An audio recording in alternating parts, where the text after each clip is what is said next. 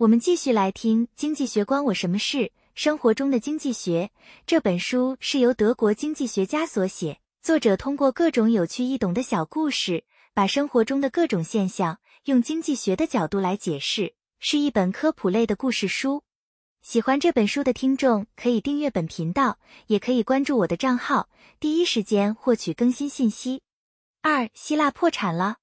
从二零零九年开始，金融机构便开始拒绝像从前一样提供低利率贷款给希腊政府，因为他们怀疑希腊是否有能力偿还贷款。这个问题很快便浮上台面。由于金融机构拒绝继续提供贷款，希腊政府很快便陷入缺钱的窘境，所有政府日常支出，如各级公职人员的薪水、退体金和维持军队的费用等，皆无以为继。最后，其他欧元国家决定伸出援手，但要求希腊政府必须严格缩减开支。事情为何会演变得如此严重呢？从历史来看，希腊经济状况长久以来便一直处在悬崖边缘。自从希腊成为独立国家后，政府大半时间不是处在无力偿还国债，就是破产的状况，而经济发展也长期不见好转。只是造成这波希腊经济风暴的原因。不仅是希腊经济发展的问题，还与欧洲共同货币密切相关。在二零零一年，希腊成为欧洲共同货币会员国后，各大金融机构曾对希腊充满信心，因为加入欧洲共同货币的希腊政府提出一张漂亮的经济成绩单，说明国债已逐年减少。而这一份信任，都使希腊突然陷入一个已未经历过的分妙局面。突然之间，希腊只要缴纳少许的利息。便能从各金融机构获得贷款，而且不只是希腊政府，一般私人及企业也都能轻松的获得贷款。更奇妙的是，贷款所需缴纳的利息，有时还比通货膨胀所造成的亏损要低。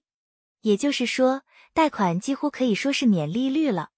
希腊通货膨胀率通常在百分之三至百分之四之间，而欧洲中央银行规定。各欧元国之通货膨胀率不得超过百分之二，其他同属欧元国家的经济大国，特别是德法两国，仍然维持低通货膨胀率。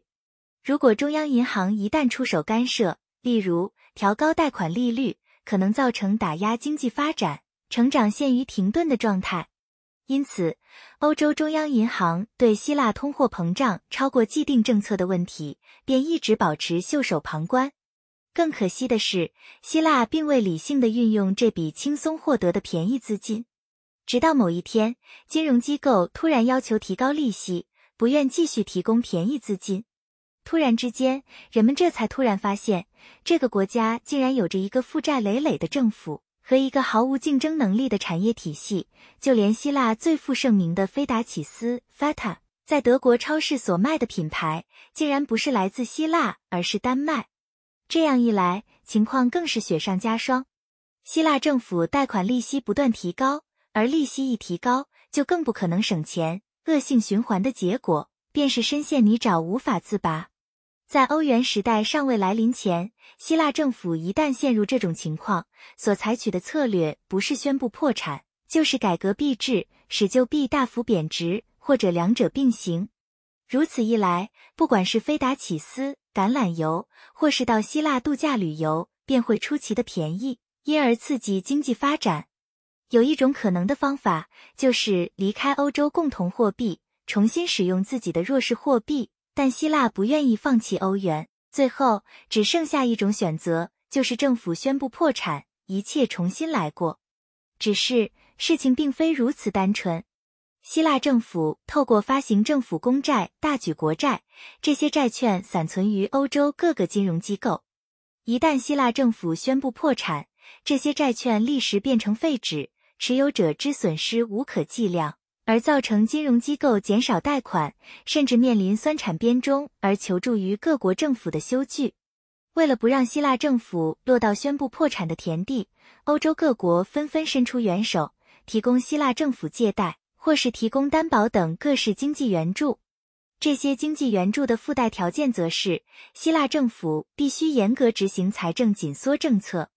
希腊问题在欧元区并不是个例，各金融机构开始对某些欧元国家同样产生怀疑，如意大利、西班牙、葡萄牙和爱尔兰，经济情况与希腊极为类似，同样拥有低利率贷款和超过平均值的通货膨胀率。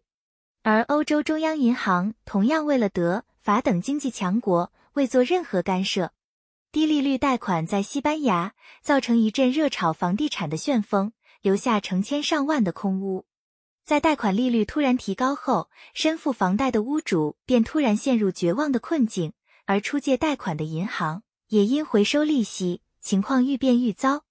这就是超低贷款利率带来的问题：利用时机毫无节制的大量贷款，却不做任何理性运用，借来的钱全花在无助于经济发展之处。所有便宜贷款所带来的经济繁荣。不过是昙花一现的假象而已。